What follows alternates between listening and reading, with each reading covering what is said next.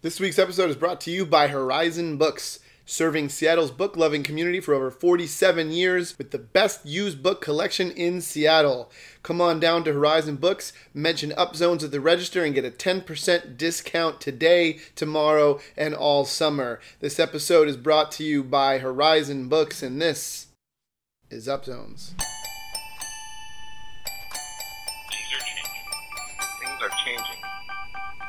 You have to elect yourself daily. Things are changing. Things are changing. You can't say it, but you know it's true. To elect yourself. Things are changing. To elect yourself. To elect yourself. So it's another week. I'm back. Did the bachelor party thing last week. Never thought I would say that out loud, but I did it.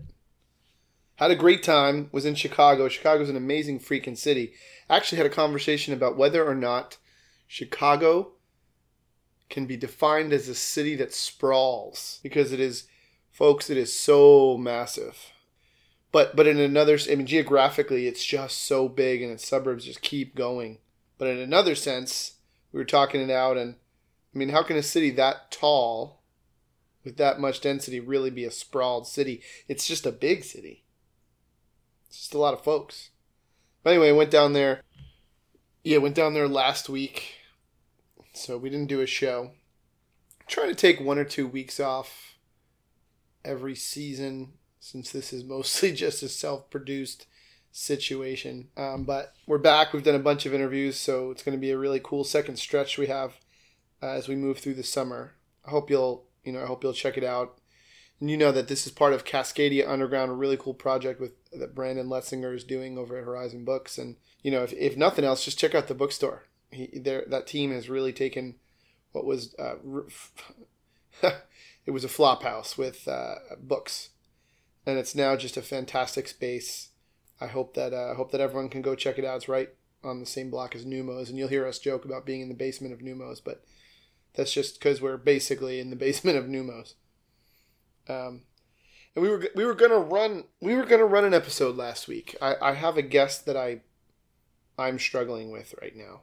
The interview's in the bank. It has been for a little while actually, and this is this is one of these Seattle moments that I just I, I, I'm growing and learning and struggling here as someone who's trying to contribute to the conversation.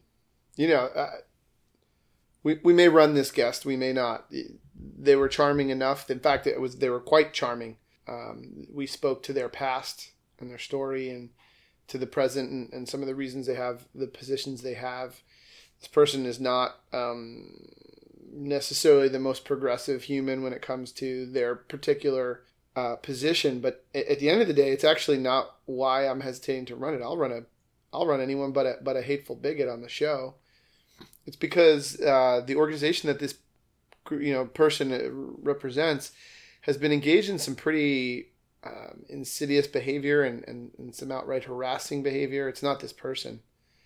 I, I'm a, I don't even know. I'm just talking right now. I don't even know what to make of any of this. I, don't believe in echo chamberism. I think it's a really fucked up way to run a city or a country to purge beliefs that are outside of yours, but I, I do believe in behavior.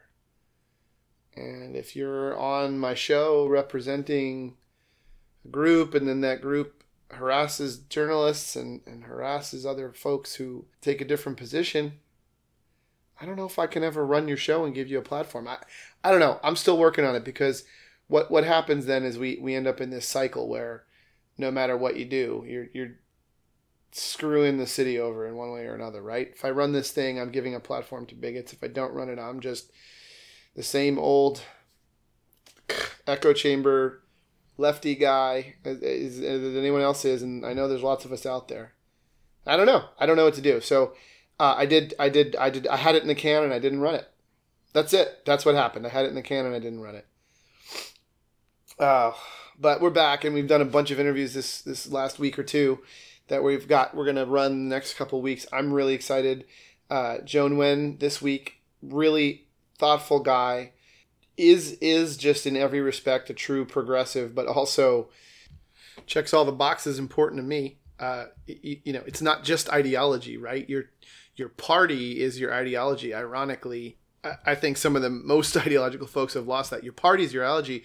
The, the, the candidate, whether it's a legislator, an executive, it ought to be a a, a good manager of people, uh, a strong communicator, someone who you trust to negotiate because uh, a governance without negotiation is a dictatorship. And so negotiation is going to happen.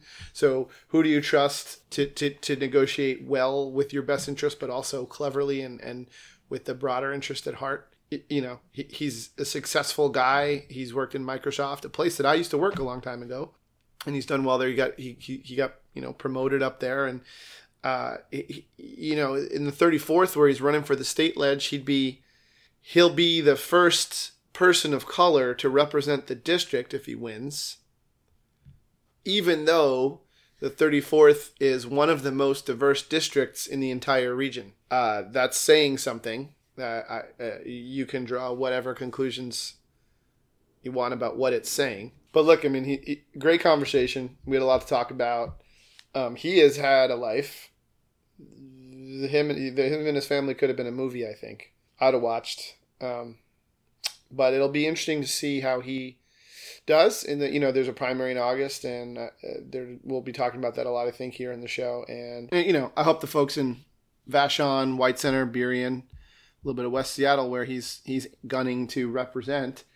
I, I hope they'll give him a look. I, I like I like what he has to say, and, and I think everyone else might too.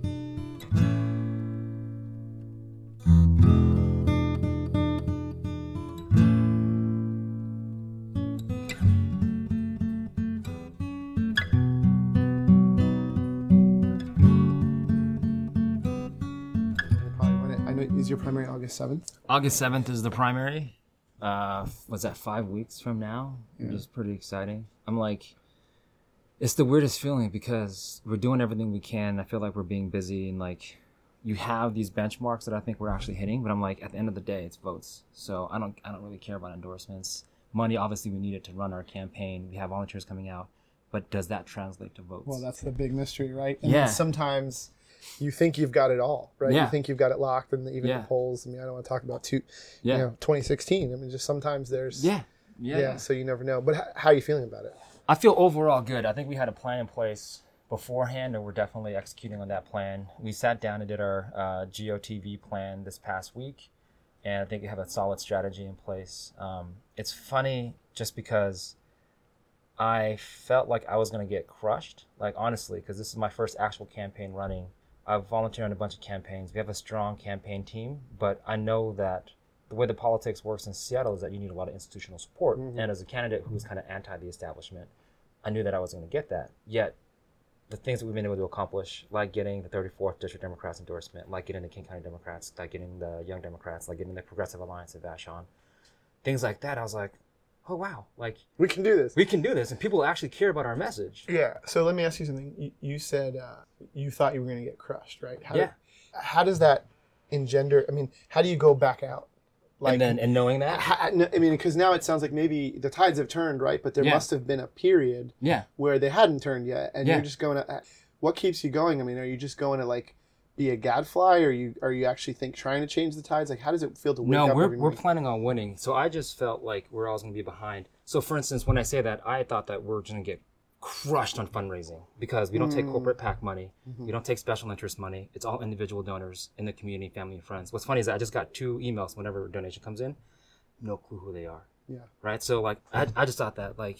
You know, there's another person in the race who has a history of being part of uh, the organizations that are at play, and they were just going to absolutely demolish us, like outraise us 10 to 1. And the fact that we have more donors than anybody else blows my mind. Yeah. And it's all, you know, local support, family and friends, people we've called on, people I don't even know.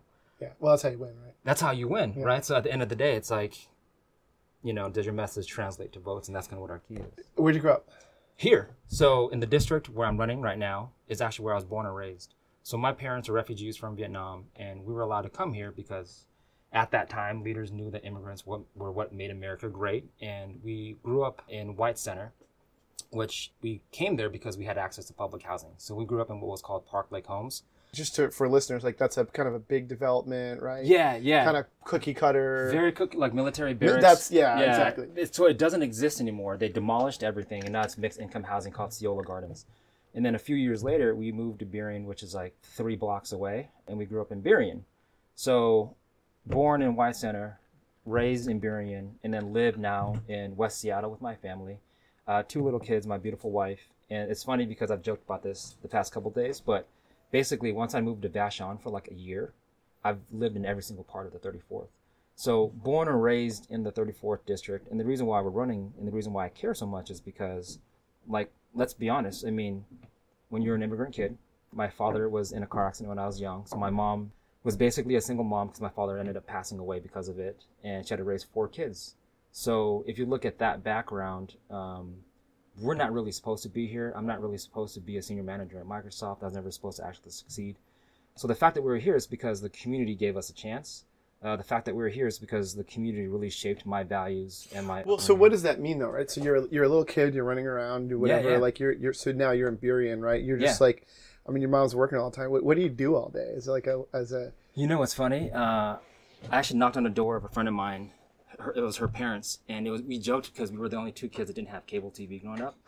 Uh, but what's funny is that I can relate to that. yeah, but but now I realize that they're actually really rich, and they just chose not to have cable TV versus we couldn't afford cable TV. right, right. But um, so we actually just read a lot of books. So I read a lot of books growing up, including the encyclopedia. We scrapped enough money together to get a saxophone, so I played jazz growing up, and then kind of just running around. So we ended up all having to get jobs fairly early.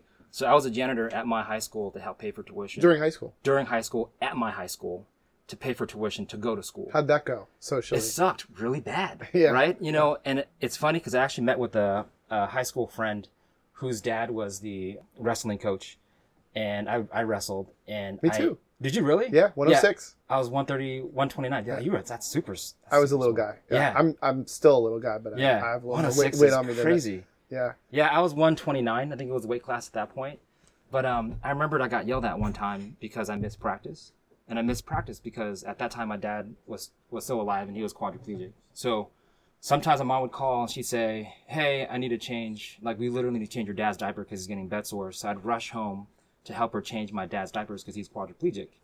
And obviously, I'd miss wrestling practice, but I didn't tell anybody because I'm embarrassed as, as hell, right? Like, yeah, yeah. like first off, I'm a janitor at my own high school, and then you have to run home to help your mom change your dad's diaper. Right, right, Right. So Did you? I mean, was he was he all there? no, Was his mind no, all no, there? No, no, So he was uh, 100% brain damaged, and he was also fully quadriplegic. When did that happen? I was seven years old, so I was actually the person that found my dad. So we were coming home. It was first grade, and I, I obviously remember very vividly. I walked past. He was a mechanic, so he actually fought in the Vietnam War. So he came to the United States before my mom did, uh, simply because he evac'd out with the U.S. Navy. So I came home. He was South in the Vietnam. car. South Vietnam. South Vietnam, Yeah. So he he evac'd Came out. evac. Got Yeah. it. Wow. Okay. Yeah, and then uh, what's crazy is that my parents, my mom didn't actually come over until three years later, and that story by itself is crazy. But long story short, so I'm walking home, I see him working on this van, and you know I go inside. My mom is extremely religious to this day. She goes to church twice a day. Wow. I don't Twice a day. like insane. So she's like, "Hey, go get your dad." It was like a random weekday. It was some holy day of obligation. Can't remember what it was. And I go out and I actually find them. and this is Catholic. Yeah, This is yeah, Catholicism. Yeah. Yeah, gotcha. Me so- too. Grew up Catholic. I mean, yeah, yeah. Latinos, you know, my mom's Irish, my dad's Latino. That's like a recipe for super Catholics. Yeah, right. Yeah. And it's funny because I find some things problematic, but at the same time, it helps shape It's some your, of your it's your background. Yeah, it's exactly. your background. Yeah, Um. That's you know one of the reasons why I went to high school where I did. One of the reasons why I went to college at San University because of that Jesuit background. Mm-hmm, Uh, obviously, left of the establishment Catholics. So. Yeah. So, so yeah. Sorry, I interrupt. Oh no, you're fine. So I find my dad. Um, I run inside. I have no freaking clue what's going on. Uh, you know, we ended up having a neighbor help us um, move the truck. So he was working on the on the on the van. They were using this van to transport uh, the elderly people of the community to and from church events. I see. And Wow. he was just taking a look at the brakes real quick. So he wasn't like meant to work on anything. And just at that time, it gave out and it crushed his spine. So we weren't sure how long he was there. So, you know, we were in and out of the hospital for years and we were already poor, right? Like refugee family. We just came here a few Yeah. years ago. Um, and because of that, like just our finances were decimated, right? So imagine being already poor and then having to deal with uh, surgeries and checkups and medication and all that stuff. So What that was your, really uh, really tough. Yes. What was your relationship like with him? Like at the prior to Oh, that? not. I mean, I was so young. I don't even remember. Right. So it was almost non-existent. I mean, it's funny because I learned more about my dad at his funeral than I did my entire life because uh, that happened when I was uh, seven years old. He passed away uh, like a few, like a dozen years, twelve or fifteen years later. So for most of the time that I knew him, he was quadriplegic and then brain dead. So there's nonverbal. Uh, there's no way of communicating. The only time that you could communicate with him was his eyes.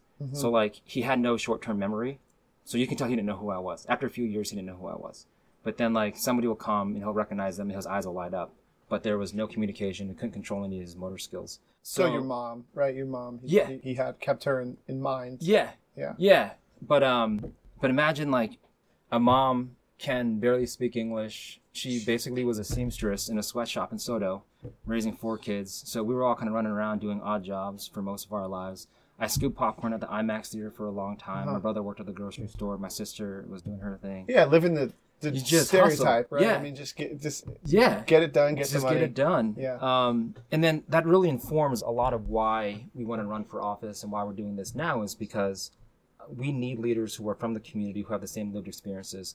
So one of my personal beliefs is the only reason why progressive tax reform or healthcare for all or affordable housing, the only reason why those things are controversial to me isn't because they're actually controversial issues. It's because the people who are in charge are so disconnected from those lived experiences that doesn't show up on their radar. So, so the suggestion being that maybe they're really their lived experience is a little bit has I hate sometimes I hate this word right but Yeah. the, but the privilege piece No, it really that they just have the, Yeah. and privilege by the way like one of the things that I, I I recently read is we shouldn't be dismantling privilege No, I think privilege we should is a be democratizing Yes, so that everybody has the ability Oh, to get health care Yeah. and a lenient yeah. justice system like Yeah. when you hear about the the white kid that like gets leniency in the justice system like I want oh, that for everybody. well, maybe everybody should get leniency Yeah. in the justice system. Right, Like- exactly.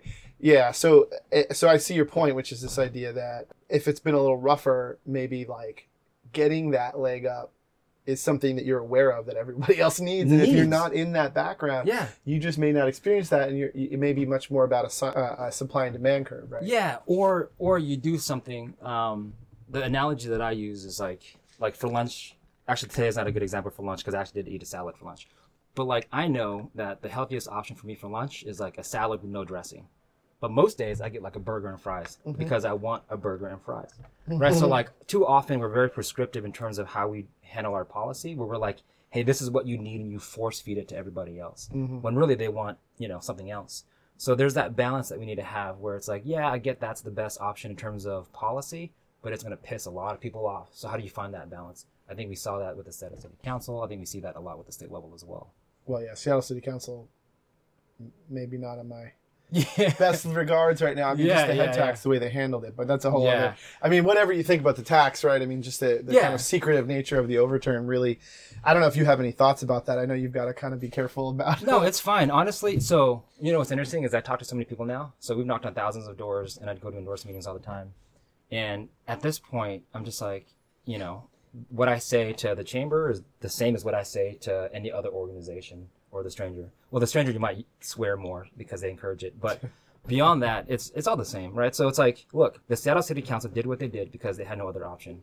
Nobody wants a head tax just to have a head tax. You do it because you have to do it because people are literally dying on People are the streets. dying. right? People are dying. Yeah. And nobody's doing anything about it. Yeah. Right? So like one table's been in existence for what, two or three years at this point. They've done nothing. And the state ledge actually put the city council in a pretty bad spot.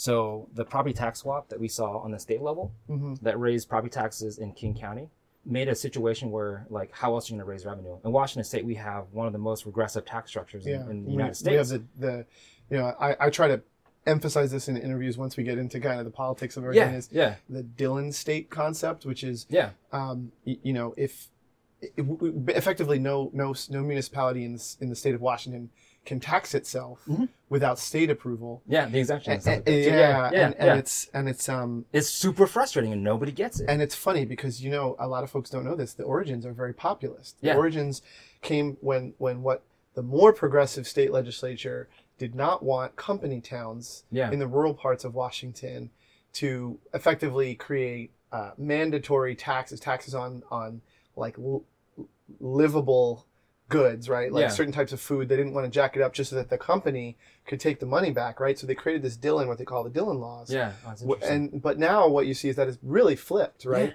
Yeah. And much more moneyed interests in.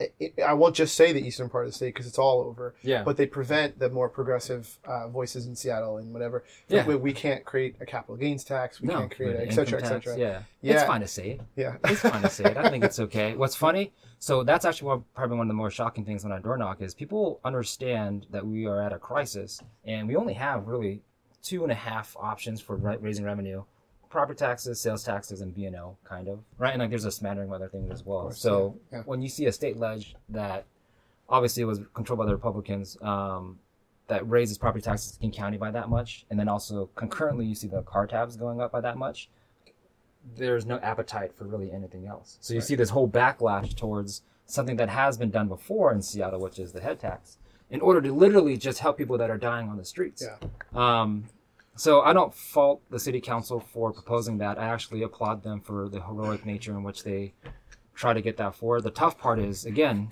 the salad versus the burger option, right? So how do you how do you let people know that hey, our blood pressure is really high. We should really get that under control. Here's a part of the fix. Yeah. yeah. So, and that's kind of the the tough part. I talked to some of the the folks who kind of helped craft that legislation, and there's nobody else that is more upset than folks in the city council that that did not get handled the way that it got handled. But it kind of Well, you get into this. I, actually, I'm curious. You're running for a state office, right? Yeah, And I have yeah. a lot of city folks here. yeah, Um, I, I'm really curious what you think about this. I, I've started to develop some fairly. Um, you you might almost call it conservative. I don't know the right word. But, Yeah, yeah. Um, the longer I live in this, I've lived here years now. I'm Yeah. New Yorker, born and raised, but I've lived here a long time now. yeah, The longer I live here, the more I distrust referenda Yeah. because they can, unlike the the legislative process, Yeah. where a single person who is an elected official is accountable for their own vote yeah, these referendum uh, they're, they're used as like threats by Yeah. Yeah. by corporate interest by you know Tim Eyman yeah, and uh, you know so it's almost like the, that seems like that's what happened where the council passed this this tax and regardless then of what people's opinions of it. right they, they passed this tax and then the referendum was used as a as a leverage to overturn it kind of you well, know? and the BS part was that the folks who sponsored that referendum shook hands with the city council for the compromise. yeah. That's the part that's super frustrating because it's like, and then the city council gets vilified when it's like, well, if you sat down with business and you actually made a compromise, Right. but then now that's good governance. That's what you're supposed Yeah, to that's do. what you're supposed get to Get the do. activists and business together and Yeah. actually propose a solution. Yeah, And then so that's why it's so frustrating because it just it was like they have a hard job. Like people are dying on the streets right now. Nobody's doing anything about it. Uh, Oh yeah, the hardest job in the cities. Those, those oh, nine. for sure. Yeah. Well, and it's, it was a little bit frustrating too. The timing was kind of off, but um, at the same time, King County Council, or I'm sorry, King County, uh, we're like, hey, we have 180 million dollars extra from the hotel tax, wha- whatever that is. And the first inclination that they had was, let's upgrade Safeco Field. Right. Right, so it's yeah, like- right. And I know the county. There, there's been some members that have been very opposed to that. Oh yeah.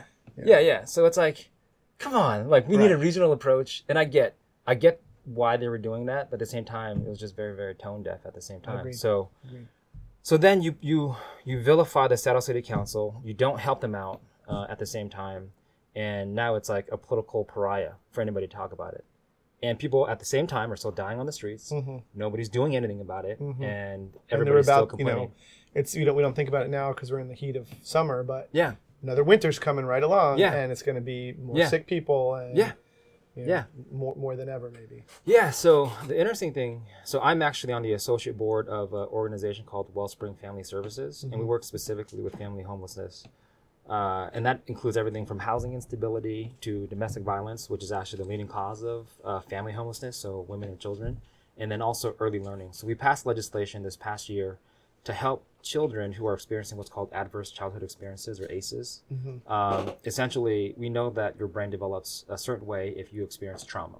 So our goal was to have Washington State acknowledge that as a, an issue, and we need to have uh, processes in place to fix that. So we passed out this last year, and kind of as I as I work with with these families and kind of see uh, kind of how the uh, community is approaching it, it's a little bit frustrating because oftentimes, and I, I could be wrong, but it, it feels like we're treating homelessness as a monolith, like homelessness go.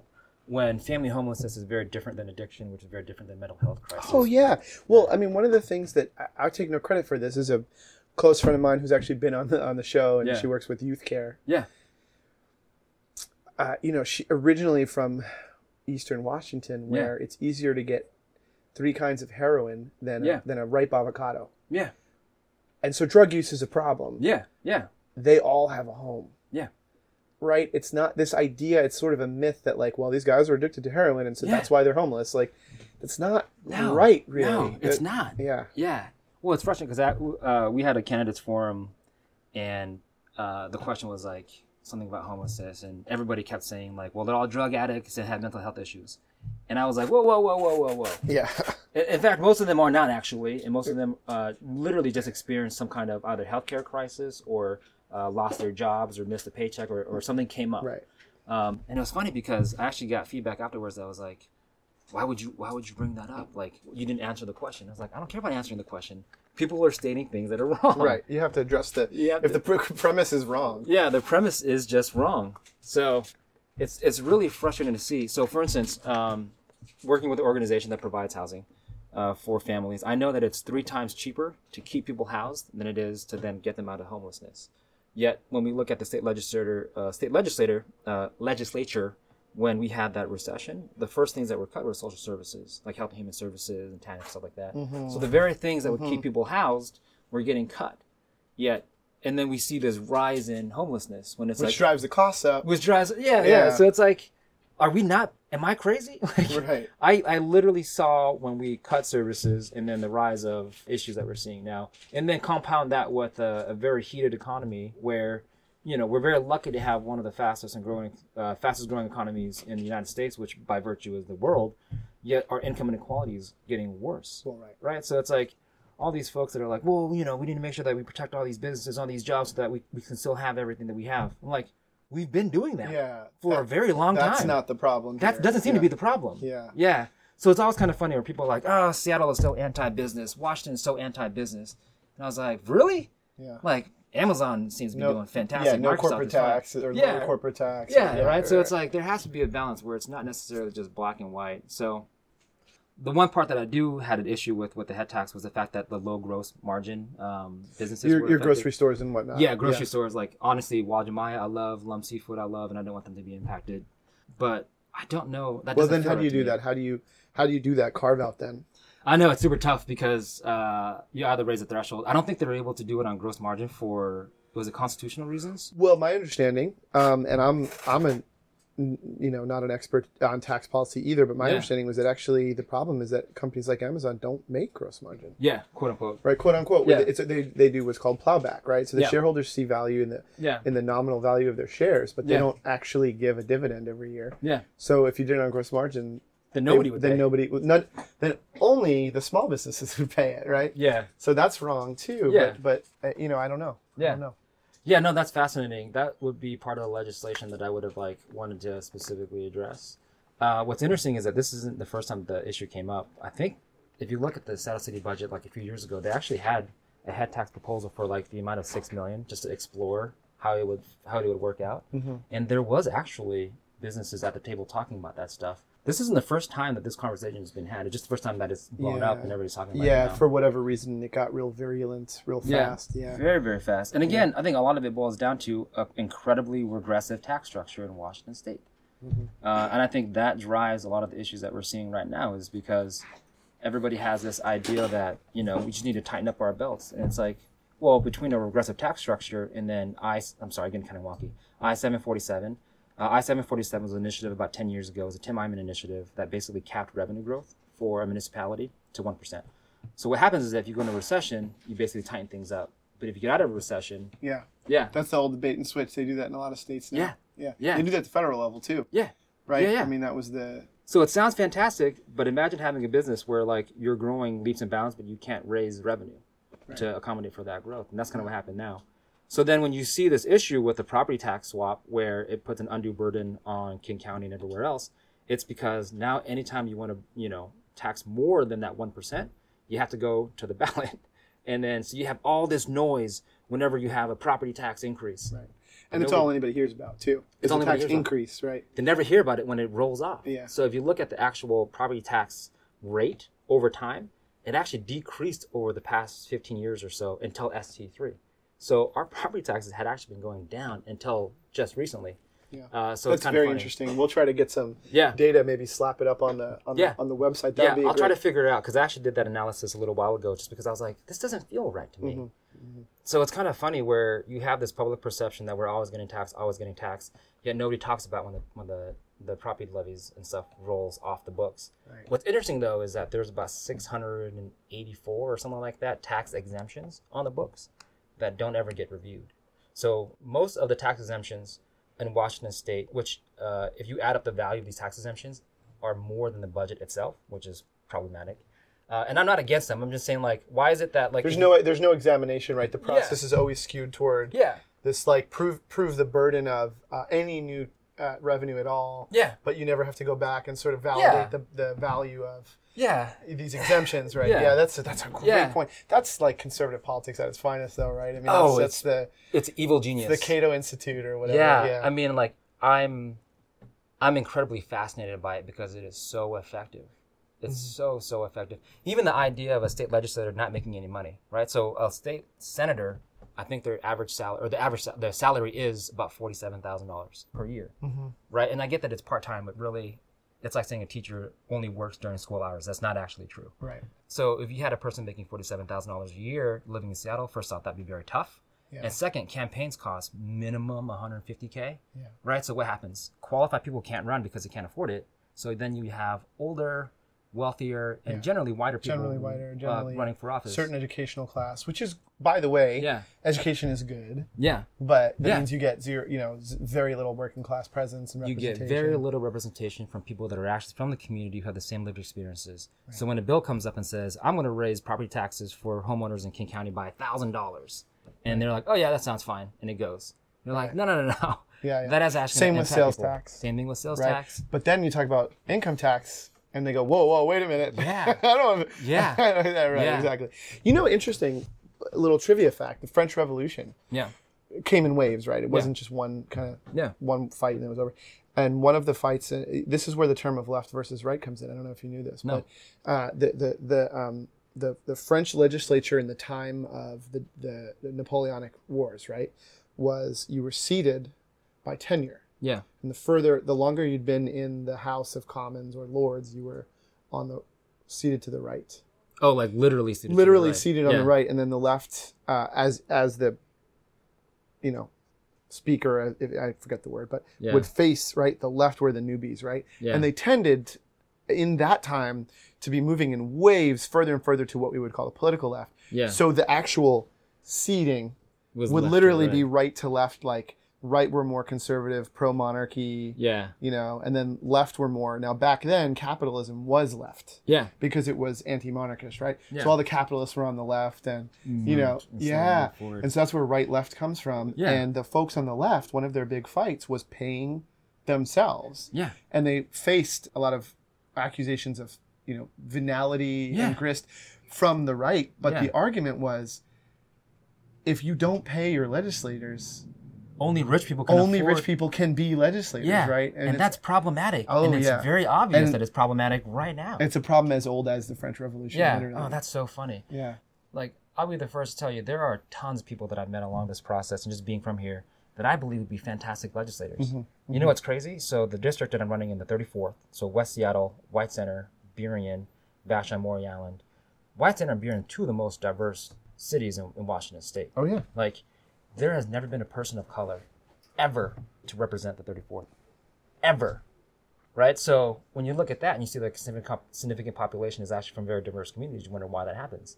It's this. First off, they can't afford to do it. And second, they don't have the opportunity and access. Right. And then you wonder why, you know, certain communities get skipped over when it comes to funding for things.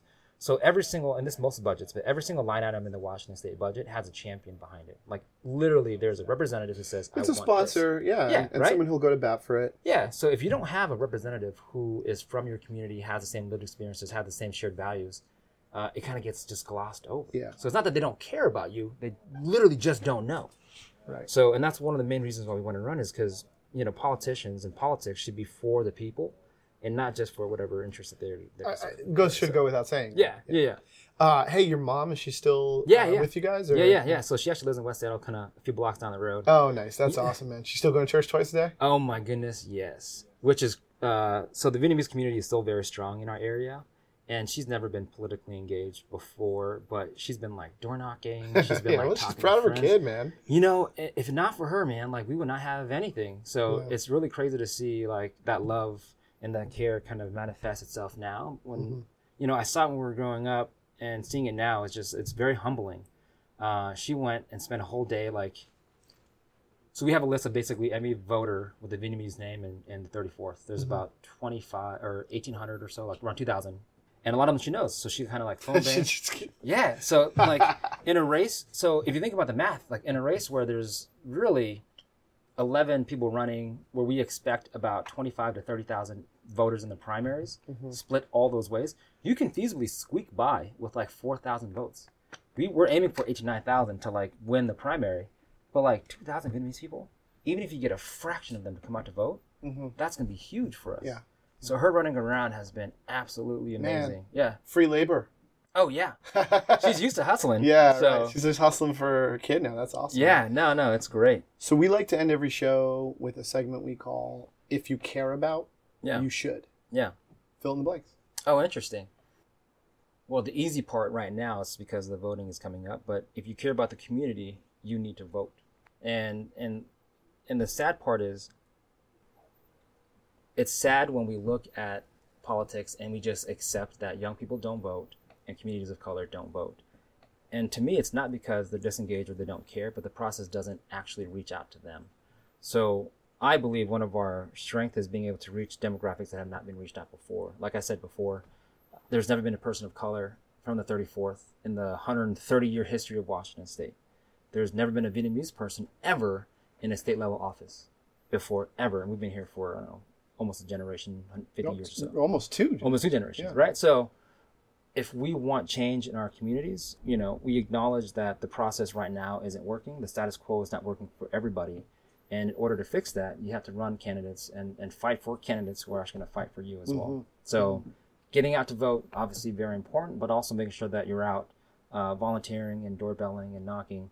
And I'll be honest with you, the, one of the more fascinating things, so I'm actually recording myself like five minutes a day of just observations of things that I see and feel. Oh, that's kind of cool. Yeah, and I'm going to release it. I think hopefully as a podcast as well. Just to like, one of my biggest things is, I don't actually want to be a career politician, but I want to enable a path for other people to succeed as well. Mhm. Um, and that includes like everything from as mundane as how do you pick a campaign consultant to these are the highs and lows you're going to feel in a campaign.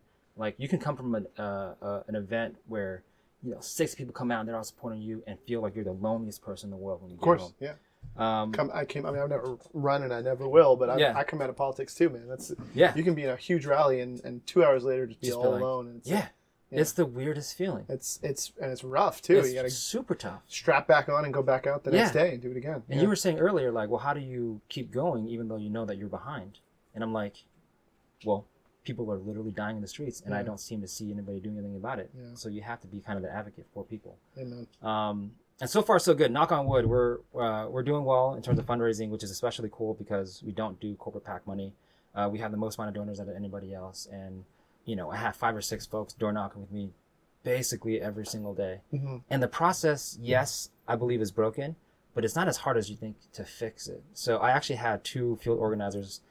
I took them off the doors for one day to go to a endorsement meeting, Mhm. just because I was like, look, I want you to see firsthand how this stuff works, hmm and it's um, very fascinating because then you can then piece together like, okay, this is how that process works, and this is how we think we can make it be better.